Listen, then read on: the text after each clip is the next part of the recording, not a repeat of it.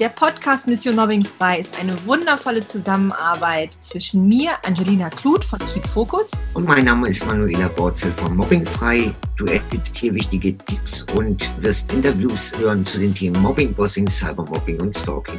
Ein herzliches Willkommen zu einer neuen Folge Mission Mobbing Frei. Heute hat Manuela sich einen ganz wunderbaren Interviewgast eingeladen und zwar ist es Vitali Deifel. Vitali Deifel ist ein Fotograf. Sein Schwerpunkt, so sagt er selbst, ist die emotionale Fotografie. Das erklärt er euch in dem Podcast gleich nochmal genauer. Was erwartet euch heute? Ja, ein Deep Talk würde Manuela es nennen. Es geht um Vitalis Mobbing-Erfahrungen, es geht um das Mobbing in der Welt. Sie reden darüber, wie Manuela mit diesen Themen umgeht als Fachfrau. Es geht um Selbstwert, denn Selbstwert ist ein Thema, mit dem Vitali sich sehr viel beschäftigt hat und dazu hat er sehr viel zu sagen. Ich wünsche euch ganz viel Spaß beim Zuhören. Ja, hallo. Heute habe ich einen ganz besonderen Gast bei uns im Podcast. Das ist der Vitali. Wir haben uns, wie so viele meiner Gäste, auf LinkedIn kennengelernt über ganz witzige Postings bei der Sarah Sommer. Genau. Haben sehr, haben sehr spontan danach ein Telefon, einen Telefontermin ausgemacht. Mhm. Jetzt muss man vielleicht dazu erwähnen, die Sarah Sommer hat das schon sehr spannend aufgebaut, ihr Posting. Da ging es um Striptease bis hin zu Seelenstriptease mhm. und das meine Aufmerksamkeit dann doch gecatcht. Ja, hat, da hat die Sarah wirklich was reingehauen. Da selbst ich saß da, sie hat mir gesagt, so von wegen, Herr Witterli, ich werde da zu unserem letzten Call mal einen Beitrag machen. Das wird ein bisschen äh, provokativer. Ich dachte nur, okay, ich lasse mich gern überraschen. ja, aber es, es war wirklich ein toller Post und, und es gab ja viele, viele Reaktionen und ich finde, momentan ist LinkedIn einfach die Plattform, wo man ganz tolle Kontakte kennenlernt und das Netzwerk wird langsam immer größer.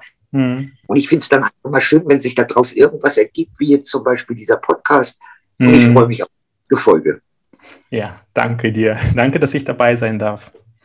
Also ich freue mich sehr, dass du heute der Gast bist und damit unsere Zuhörer dich jetzt auch ein bisschen kennenlernen, dass du nicht nur in markanten Postings erwähnt wirst, sondern auch was tust, äh, würde ich stell dich doch bitte mal kurz vor, wer du bist, wo du wohnst, was du arbeitest und was genau du da tust.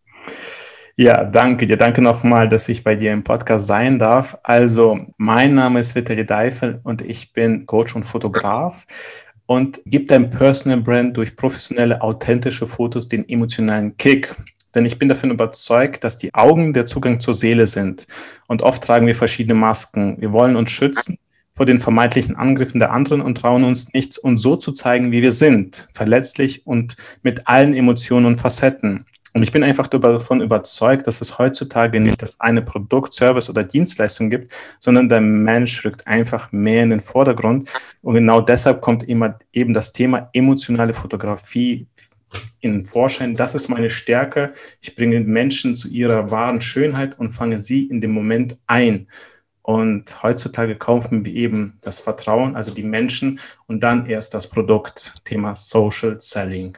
So im groben Ganzen, das ist so meine Kompetenz. Also das klingt sehr, sehr vielversprechend und spannend. Ach so, genau. Und ich komme aus Lübeck, sorry. ist in der Nähe von Hamburg, ja. Genau, das hätte ich sonst jetzt gleich ergänzt und wollte gerade sagen, wenn es mich mal wieder in meine alte Heimat verschlägt, das ist nämlich in der Nähe von Lübeck, werde ich mit Sicherheit mal vorbeikommen. Auf einen Marzipankuchen oder was, ne? Und auf einen Marzipankuchen und auf ein Foto vielleicht. das wäre schön. Genau, das zu meiner Person. Ja, dann, dann, würde ich gerne ergänzen, du bist ja auch in der Herzensmenschen-Community. Ja. Darüber haben wir uns eigentlich das erste Mal schon kennengelernt und mhm. uns dann aus den Augen verloren. Aber ich denke, das zeichnet das genau aus, dass da Leute drin sind, die die Wirtschaftlichkeit mit ihrem Herzensthema verbinden. Ja, also man, man kann auch ein Herzensthema haben und damit trotzdem wirtschaftlich zum Unternehmer werden. Diese Kombination finde ich einfach total klasse und mir sind Leute dann wirklich lieber im Umgang, egal bei was ich da nutze oder kaufe, mhm. wo man spürt, es ist wirklich dieses Herzensthema dahinter und es ist nicht nur ich verkaufe euch jetzt irgendwo jeden Staubsauger, weil ich dafür Vertreter bin. Ich denke, an der Stelle will ich kurz ergänzen, klar wird es immer die Typen geben, die eben nur verkaufen und eben die Menschen wie wir. Beides darf sein. Ich denke mal, dann ist es auch gut, dass es eben die Gruppen gibt, wo sich Menschen wie wir einfach auf die Art treffen, dass wir eben unsere Werte, unsere Fähigkeiten sehen und darüber verkaufen. Und das Produkt ist fast schon nebensächlich. Genau. Also ich stelle das momentan ja auch fest. Es gibt oftmals Kontakte, da entsteht jetzt kein Geschäft daraus in dem Sinne. Mhm. Aber es bleibt eine wunderbare Vernetzung und es sind einfach tolle Kontakte da schon entstanden. Und es sind eigentlich fast alle meine Podcast-Gäste äh, über LinkedIn oder Herzensmenschen entstanden. Und das freut mich einfach besonders. Wie cool, das ist schön. okay, dann würden wir jetzt mal ein bisschen in meine Themenrichtung gehen. Wir haben uns beim letzten Mal ja auch schon darüber unterhalten, über Themen wie Mobbing und Bossing und Cybermobbing und was es da alles so gibt. Wenn wir jetzt reden von Fotografie oder von LinkedIn, dann sind wir eigentlich ja auch schon in Social Media mit LinkedIn. Wenn wir da weiter gucken, dann gibt's ja noch Instagram, Facebook und Co. Ja. Und auch da passiert ja leider Mobbing. Also wir haben ja Mobbing nicht nur in der realen Welt, sondern wir haben ja auch dieses Cybermobbing, Cyberbullying, sogar mhm. Cyberstalking. Da ist jetzt einfach meine Frage nochmal, wo oder wie hast du Mobbing schon mal kennengelernt? Warst du selber mal betroffen oder kennst du Leute, die das eben erleiden mussten? Jo, ich, ich habe da kein großes Problem damit, weil ich mittlerweile meine Vergangenheit soweit aufgearbeitet habe. Ich wurde selbst auch gemobbt, weil Mobbing ist halt ein Prozess. Ich glaube, das ist ein Bestandteil von einer Gruppierung, eben wenn man anders ist ist es die Frage, ob man dann halt in der Gruppe dann auch ein Teil davon ist. Und ich war immer schon anders. Ich bin, das habe ich mittlerweile akzeptiert, ich bin ein hochsensibler, emotionaler Mann und habe mich nie wirklich integrieren können zu den ganz coolen Jungs, weil ich war nicht dieser Typ Mann, so dieser Macho oder Junge, der ein Draufgänger ist. Ich war immer anders. Und wenn man halt anders ist im Kindergarten, Schule und fortlaufend, ist man halt nicht Teil einer Gruppierung oder tut sich schwer da zu integrieren. Und das spürt man, weil dann die anderen Kinder, Jugendlichen es dir dann halt auch zeigen, eben mit seelischer oder psychischer, physischer, ja, psych ist dasselbe, Gewalt. Ja, ich habe es erlebt äh, in der Schule, also im Kindergarten, Schule, fortlaufen, bis zu einem gewissen Punkt, wo ich denke auch zu viele Mauern hochgezogen habe und mittlerweile besser damit umgehen kann. Kannst du mal ein paar Beispiele nennen, was da gemacht worden ist? Ja gut, sagen wir mal, ich gehe mal kurz in die Grundschule zurück. Ich hatte eine Gruppierung, also einen kleinen Freundeskreis, die haben mich von heute auf morgen einfach ausgeschlossen. Ich war nicht mehr Teil von dieser Gruppierung, von diesen Leuten und eben die besten Freunde von mir haben mich psychisch äh, fertig gemacht, über mich ausgelacht, mich ausgegrenzt. Auch äh, körperliche Gewalt war vorhanden. Das heißt, äh, sie haben mich spüren lassen, dass ich anders bin. Und das war und ist, glaube ich, für jeden, der halt in seiner Entwicklung ist, äh, krass, weil du verstehst selbst nicht, wie du drauf bist, was du hast, was, was dich ausmacht. Und dann kriegst du von außen noch erstmal das Feedback, dass du auch anders bist und das ist nicht gut. Ja, also ich hatte beides. Ich hatte körperliche äh, Gewalt und seelische Gewalt und die hat aus mir das gemacht, was ich bin. Hast du das mit Unterstützung aufgearbeitet oder für dich allein? Naja, Unterstützung. Ich glaube, das Thema Unterstützung ist ja immer cool, wenn man sich auch dazu, ja, wenn man das ähm, rausbringt, wenn man das darüber sprechen kann. Ich habe mich eher dafür geschämt. Ich habe es in mich hineingefressen die ganze Zeit und ich habe einfach nur weitere Wände hochgezogen. Zu deiner Frage, habe ich es aufgearbeitet mit Unterstützung? Nein ich würde sagen, dass ich jetzt äh, mit der Zeit, ähm, ab 32 Jahren habe ich eine Entscheidung für mich getroffen, es ähm, selbst auf meine Art und Weise aufgearbeitet habe. Mit professioneller Hilfe wäre ich definitiv woanders. Aber ich für meinen Teil sage einfach, ich habe einen gewissen Grad erreicht, dass ich es doch aufgearbeitet habe. Aber da bin ich mir sicher, wenn wir beide ins Coaching gehen würden und du würdest mich professionell da leiten, da würde ich sowas von so viele mehr Räume aufmachen, da bin ich mir zuversichtlich, dass da noch einiges geht. Aber ich für meinen Teil habe das alleine mit Freunden und anderen äh, Personen selbst geschafft. Ja, da muss man dazu wissen, wenn, wenn man sowas erlebt, mhm. Hm, es bleiben halt halt Narben. Also die, die bleiben einfach und dann kann es passieren, dass im späteren Leben ähnliche Situationen auftauchen und man dann in diese Gefühle wieder rein äh, geschleudert wird, die man damals erlebt hat. Ja. Und ein zweites Phänomen ist, wenn man Mobbing oder Cybermobbing oder Bossing in, in späteren Jahren erlebt, dann brechen meistens auch nochmal alte Traumata mit auf. Und das muss man einfach wissen, dass das oftmals eine Kombination aus diesen Sachen ist. Und deswegen gehört sowas auch in Hände mit, bei Leuten, die sich damit einfach auskennen. Also es kann leider auch nicht jeder Therapeut helfen. Das ist leider so. Mhm. Es hat nicht wirklich das Spezialwissen über, über Mobbing, was das macht. Also wenn man sich Unterstützung sucht, dann sollte man wirklich fragen, ob sich der, diejenige wirklich damit auskennt, weil sonst brechen Sachen auf, die nicht aufgefangen werden und das kann fatal enden. Also dann ist es eher der Schuss in den Ofen statt wirkliche Hilfe.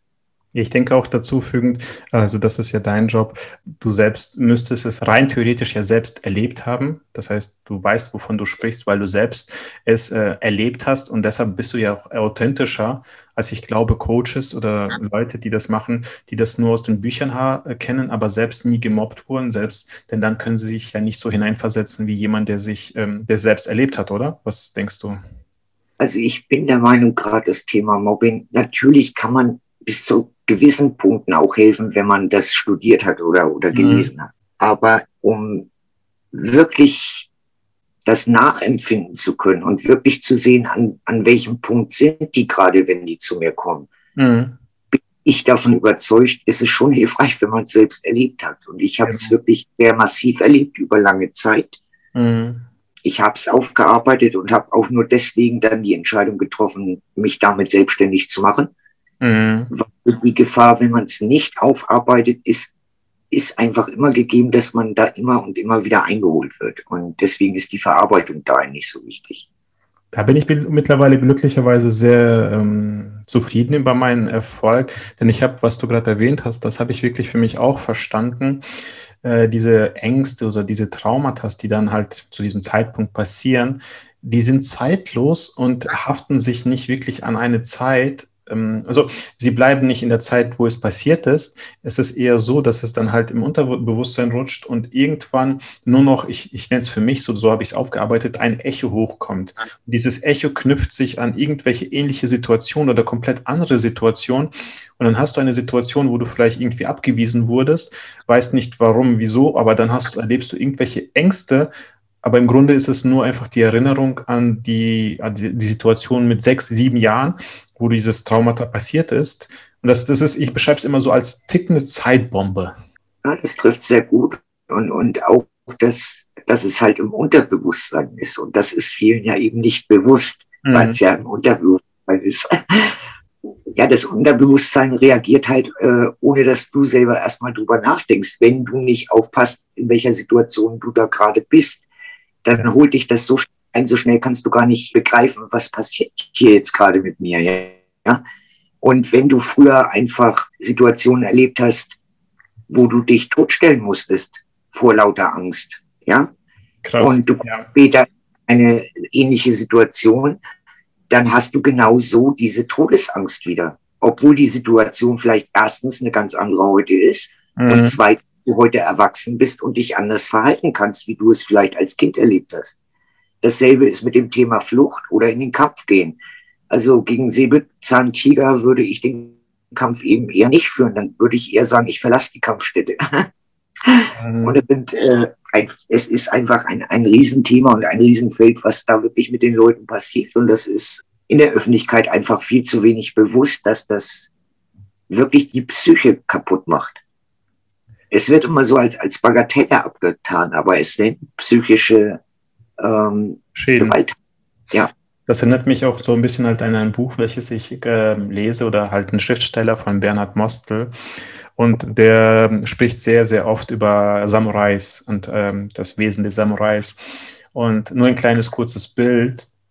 Früher gingen zwei Samurai-Kämpfer in den Kampf und wussten, sie sind auf einem Schlachtfeld, haben eine Rüstung an, die sie schützt vor den Angriffen des anderen und hatten eine Waffe in der Hand. Das ist so ein grobes Bild oder eine Metapher für das heutige Bild. Früher wusste man, dass man in einem Kampf war und die Waffe war das Schwert. Heutzutage wissen wir nicht, äh, dass wir in einem Kampf sind, weil das Kampffeld nicht klar ist und wir wissen nicht auch, mit was wir angegriffen werden, beziehungsweise die Angriffe folgen nicht durch ein Schwert, was man offensichtlich sieht, sondern eben durch Worte.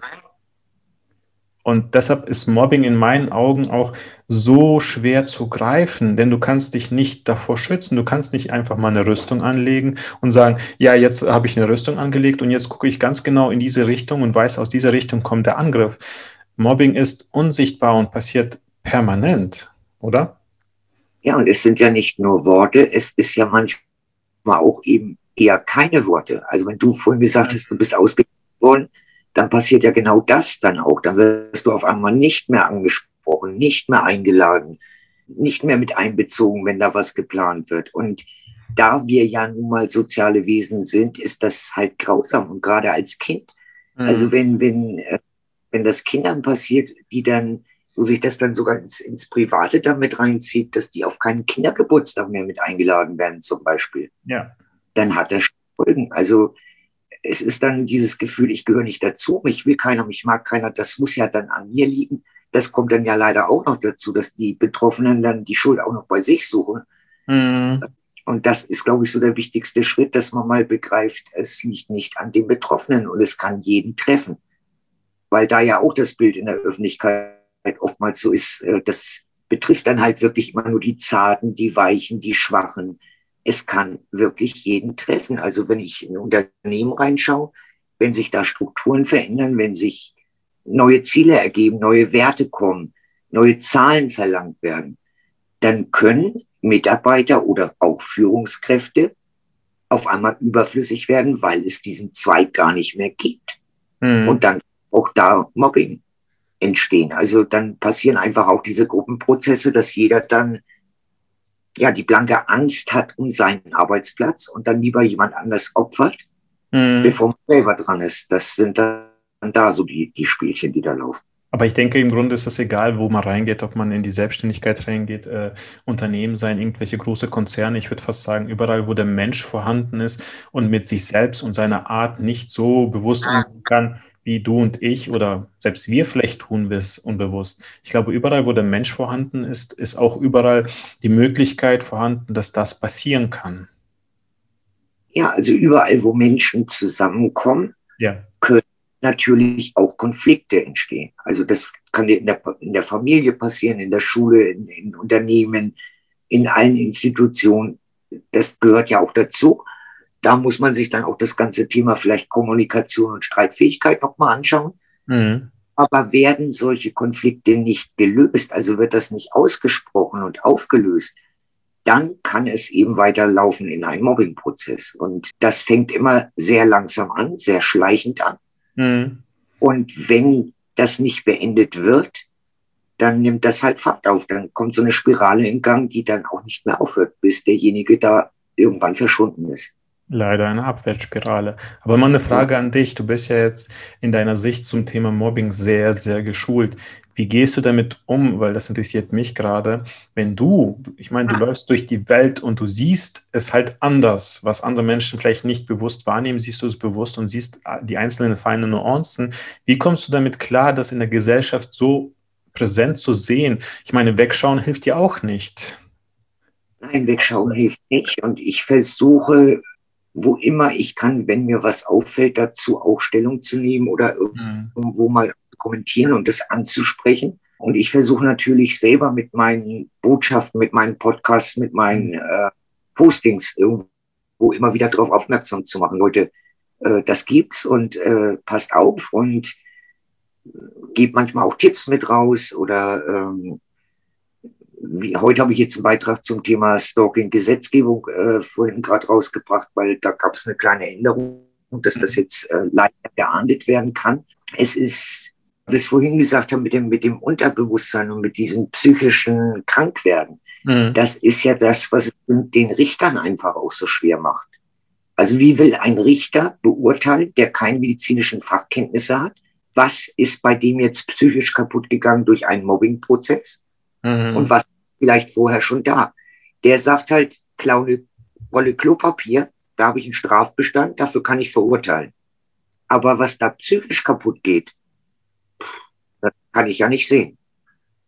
Deswegen gibt es bis jetzt im Thema Mobbing ja auch noch kein einziges Urteil in Deutschland, wo ein Mobber verurteilt ist.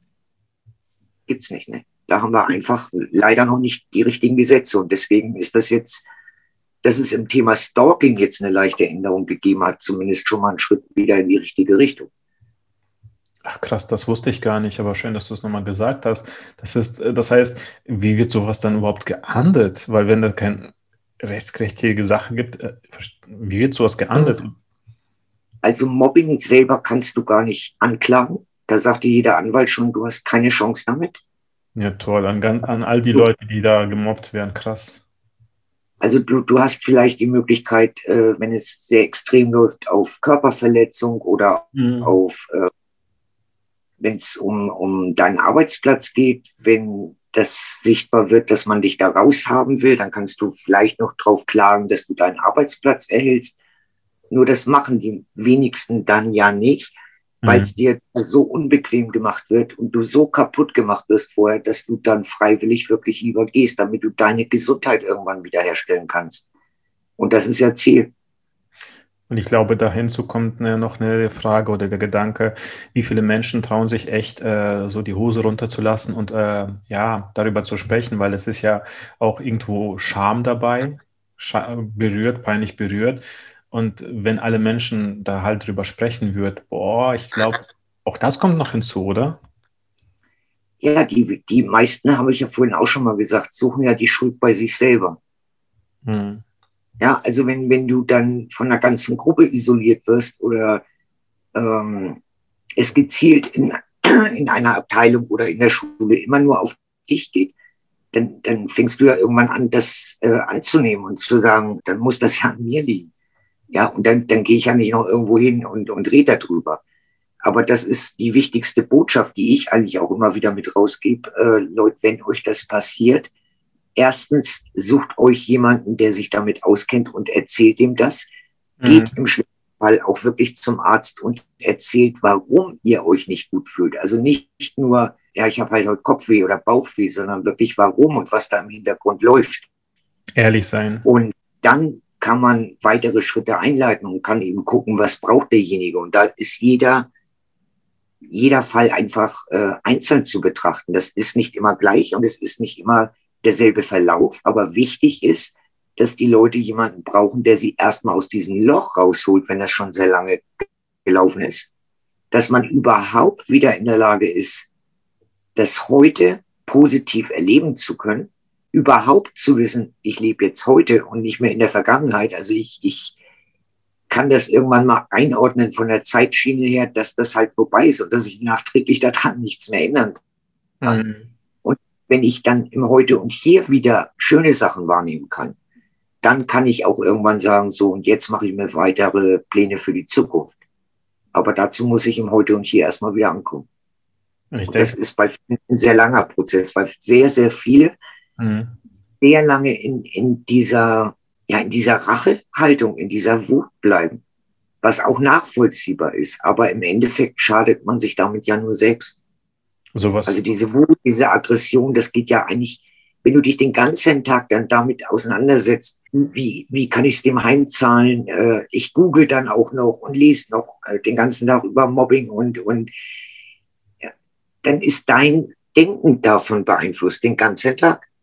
Und damit schadest du dir eigentlich nur selber. Und das ist aber der schwierigste Schritt, die Leute an dem Punkt dahin zu kriegen, eine Entscheidung zu treffen. Willst du weiter in diesem Gefühl der Wut und des Hasses bleiben? Mhm. Oder willst du zumindest erste Schritte machen, dass es dir wieder besser geht? Aber die Entscheidung muss vom Betroffenen kommen, sonst wird sich da auch nichts bewegen. Sonst wirst du aus dem Teufelskreislauf auch nicht rauskommen. Mhm.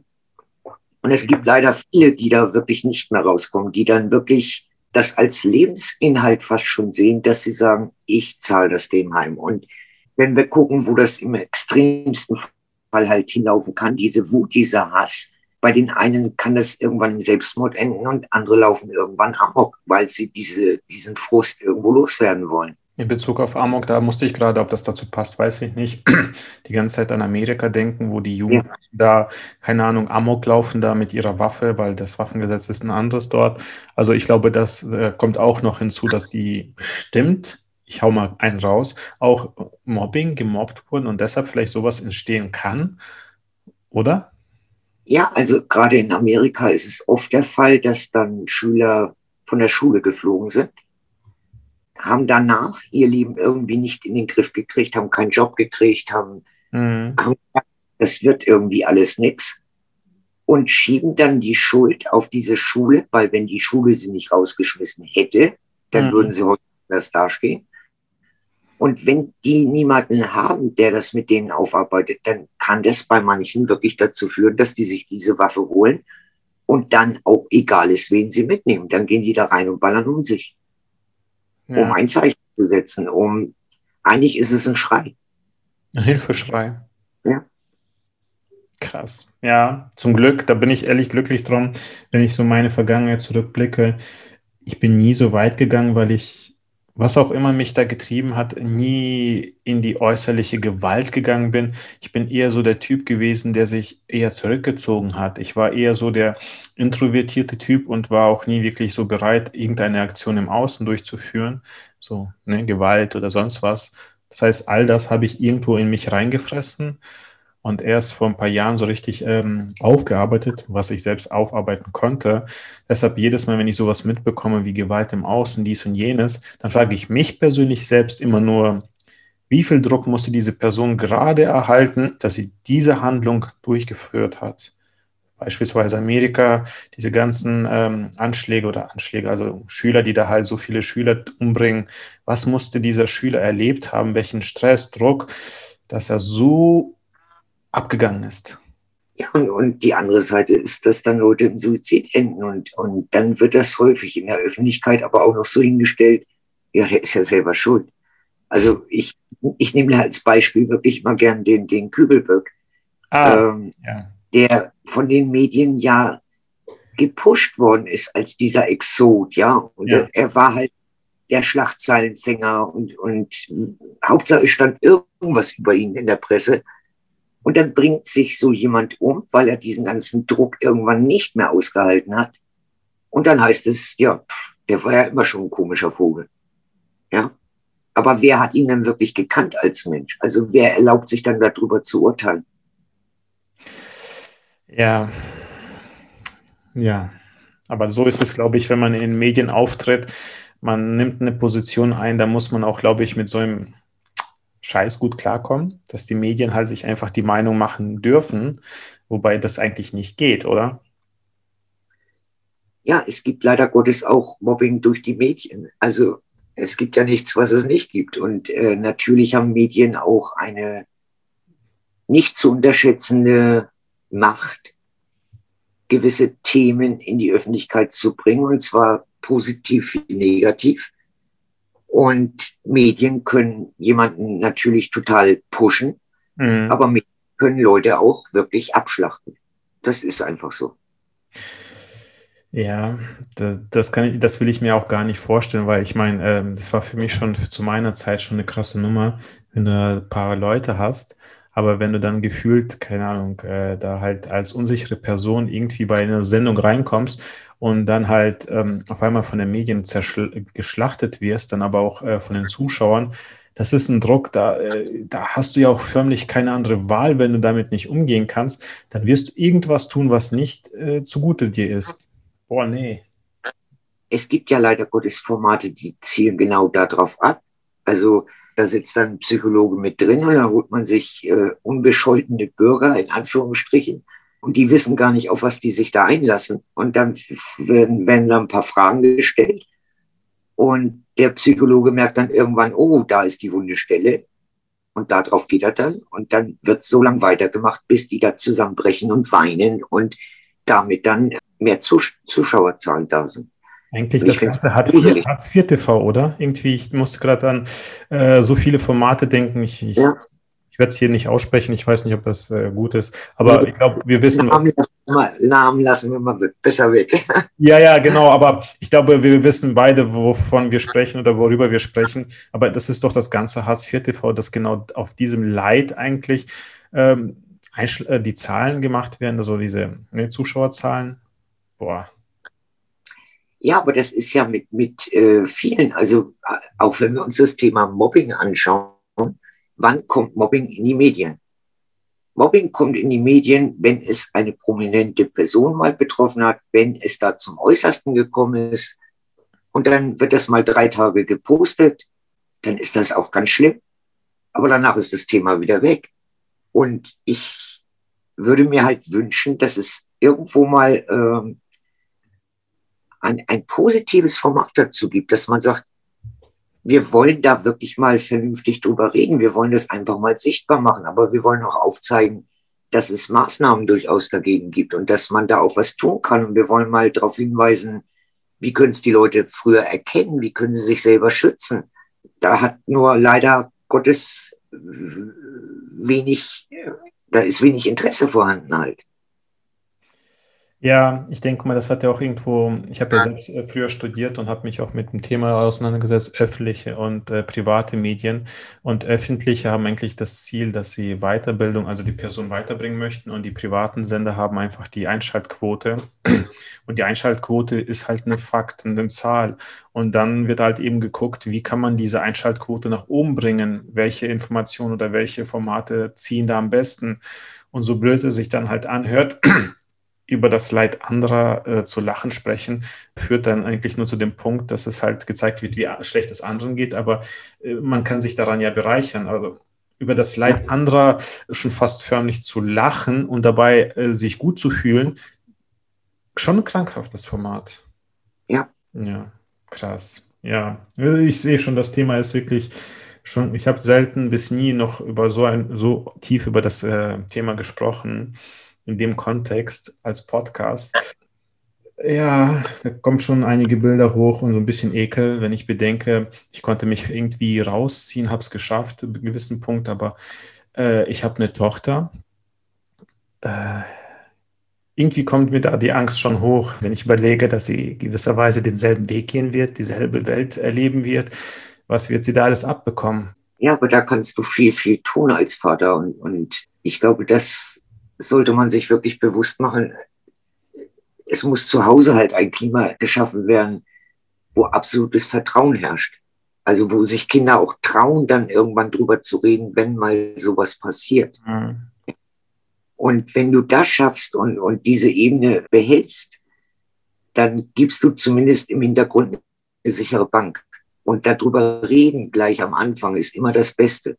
Und leider tun das halt so wenig. Und gerade auch bei Cybermobbing erlebe ich das ja auch immer wieder, dass dann Eltern erzählen, ja, und, und mein Kind hat überhaupt nichts gesagt. Wenn im, im Cybermobbing zum Beispiel irgendwelche Fotos veröffentlicht werden und die gehen dann darum, dann trauen sich viele Kinder das eben nicht zu Hause zu erzählen, weil sie denken, sie kriegen jetzt von zu Hause auch noch Mecker, dass solche Bilder überhaupt gemacht worden sind. Mhm. Und ich glaube, diese Grundhaltung muss einfach da sein, dass die Eltern ihrem Kind einfach auch vermitteln, du bist und bleibst mein Kind, egal was da ist. Du kannst immer zu mir kommen und, und kannst immer mit mir darüber reden.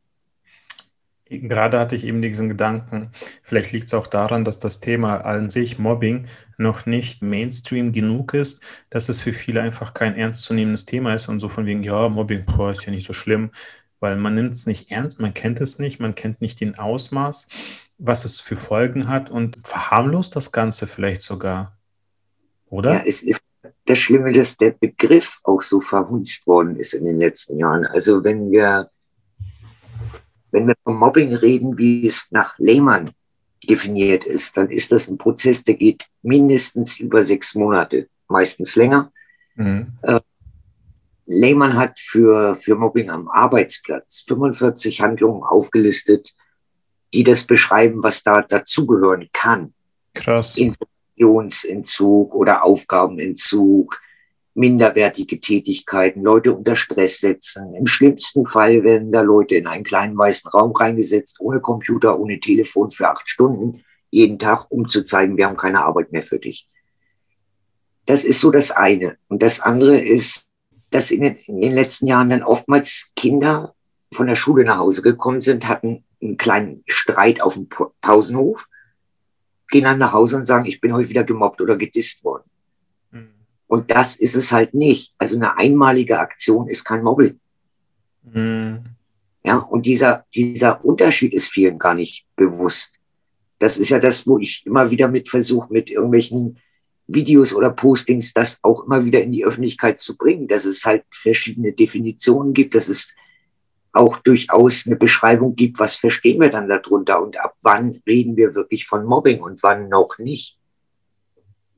Mhm, sehr wichtig, weil wenn man den Begriff nicht richtig deuten kann, verharmlost oder es auch nicht richtig in der Gesellschaft kommuniziert wird, dann weißt du ja nie, wo es anfängt, wo es endet. Und dann ist es so ein Wischiwaschi-Begriff und irgendwie kann man da nie mit umgehen. Kommen noch andere Faktoren hinzu, dass man sich vielleicht schämt, darüber zu sprechen, dass man Angst vor noch mehr Stress hat. Dann will ich gar nicht wissen, wenn es Zahlen gibt von Mobbing, wie viel schwarze Zahlen es dann gibt, weil ich glaube, das ist extrem, oder? Also offiziell offiziell gibt es äh, eine Zahl, wo wir von über 1,8 Millionen Betroffenen jedes Jahr in Deutschland reden. Wow.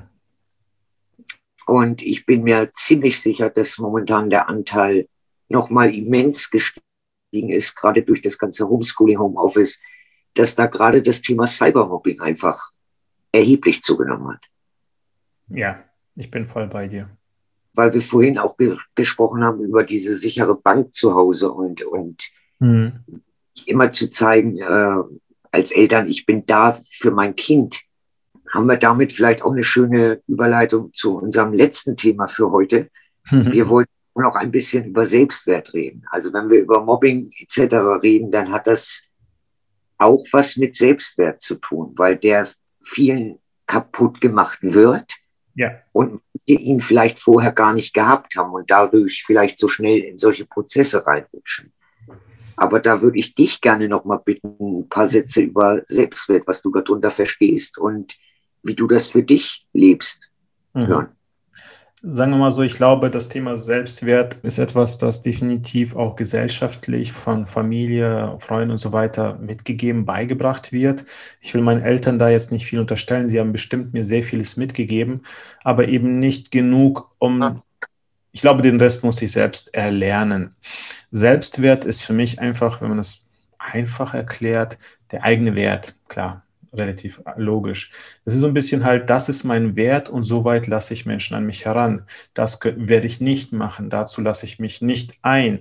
Also so eine gewisse hm, imaginäre Wand, die man hat und man lässt auch Menschen gar nicht an sich zu nah ran ob es auf der verbalen Art ist, auf der energetischen Art ist, aber auch, ähm, na gut, mit der Hand kann man Menschen auch in eine gewisse Distanz führen, das heißt auch auf der körperlichen Ebene.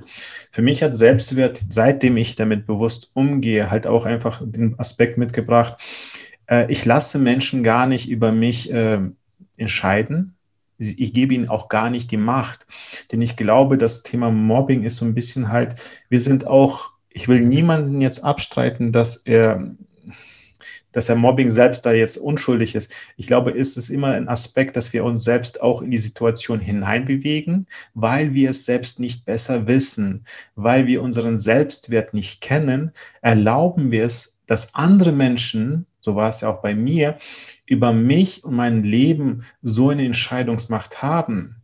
Jetzt gerade im Alter merke ich, das Thema Mobbing ist für mich nicht greifbar, nicht in meinem Leben vorhanden, weil mein Selbstwert ist unantastbar. Und durch meinen erhöhten Selbstwert stehe ich viel mehr zu meiner Einzigartigkeit. Ich lasse mich nicht mobben, weil die Leute können mich nicht mehr angreifen, denn ich habe in diesem Beispiel kurz gesagt, diese Samurai-Krieger. Ich habe meine Rüstung wieder angelegt, bewusst. Ich habe diese Rüstung und bin mir bewusst dessen, dass ich meine Schwächen und Stärken habe, aber diese Rüstung schützt mich vor möglichen Angriffen, die tagtäglich passieren. Doch für mich, an mich kommen sie nicht heran. Und der Selbstwert ist einfach, das bin ich wert und ich erlaube niemanden, dass er ohne meine Erlaubnis mich einfach angreift, mir Schaden zufügt und so weiter. Und Mobbing gehört dazu für mich. Jetzt bist du ja auch Coach. Ja, genau. Vielleicht hast du ja zum Abschluss einen kleinen Tipp für unsere Zuhörer, wie sie ihren Selbstwert stärken können. Also gibt es da irgendeine kleine mhm. Methode, wo du jetzt sagst, das gebe ich euch jetzt einfach mal mit auf den Weg. Was mir geholfen hat, und das würde ich dir gerne mitgeben, ist, definiere deinen Selbstwert nicht an anderen Menschen. Andere Menschen haben nicht die Erlaubnis, darüber zu entscheiden, welchen Wert du hast, sondern er ist immer vorhanden.